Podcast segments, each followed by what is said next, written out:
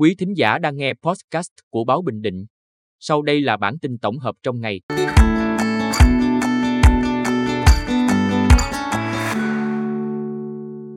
Bản tin tổng hợp ngày 14 tháng 9 của Báo Bình Định có những tin sau. Người dân xã đảo Nhân Châu được đi cano miễn phí 2 tháng.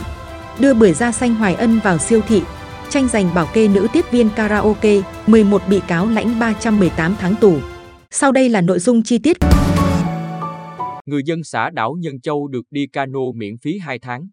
Tập đoàn Hưng Thịnh đồng ý hỗ trợ một phương tiện cano 36 chỗ, đủ điều kiện hoạt động tuyến hàm tử Nhân Châu theo quy định để phục vụ miễn phí người dân có hộ khẩu tại xã đảo Nhân Châu, cũng như cán bộ, công chức, giáo viên, lực lượng vũ trang và người lao động làm việc tại xã đảo Nhân Châu.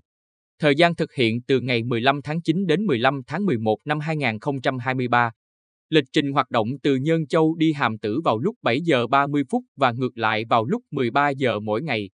Được biết, trong thời gian chờ đợi các phương tiện vận chuyển trên xã đảo Nhân Châu hoàn thiện các thủ tục liên quan, người dân phải di chuyển bằng các chuyến cano du lịch bất tiện và giá cao. Đưa bưởi da xanh Hoài Ân vào siêu thị. Ngày 14 tháng 9, Hợp tác xã Nông nghiệp Thanh niên Hoài Ân đưa 100 tấn bưởi da xanh hợp chuẩn Việt Gáp và hữu cơ vào hệ thống siêu thị Cúc Mát tại Quy Nhơn và An Nhơn.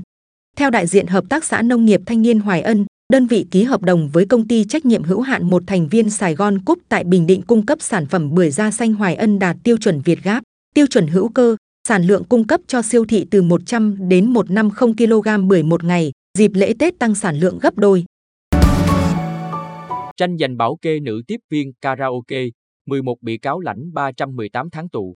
Ngày 14 tháng 9, Tòa án Nhân dân huyện Tây Sơn đưa ra xét xử vụ gây rối trật tự công cộng, tuyên phạt 11 bị cáo cùng ở huyện Tây Sơn, Trần Văn Nhân 42 tháng tù giam, Nguyễn Đức Sơn 36 tháng tù giam, Lê Khánh Linh, Huỳnh Trọng Cương và Huỳnh Công Luận mỗi bị cáo lãnh 30 tháng tù giam, Phạm Thành Đạt và Nguyễn Minh Nhân mỗi bị cáo lãnh 27 tháng tù giam, Trần Văn Mạnh, Nguyễn Thành Luân, Võ Nhất Thăng và Hà Văn Sang mỗi bị cáo lãnh 24 tháng tù hưởng án treo.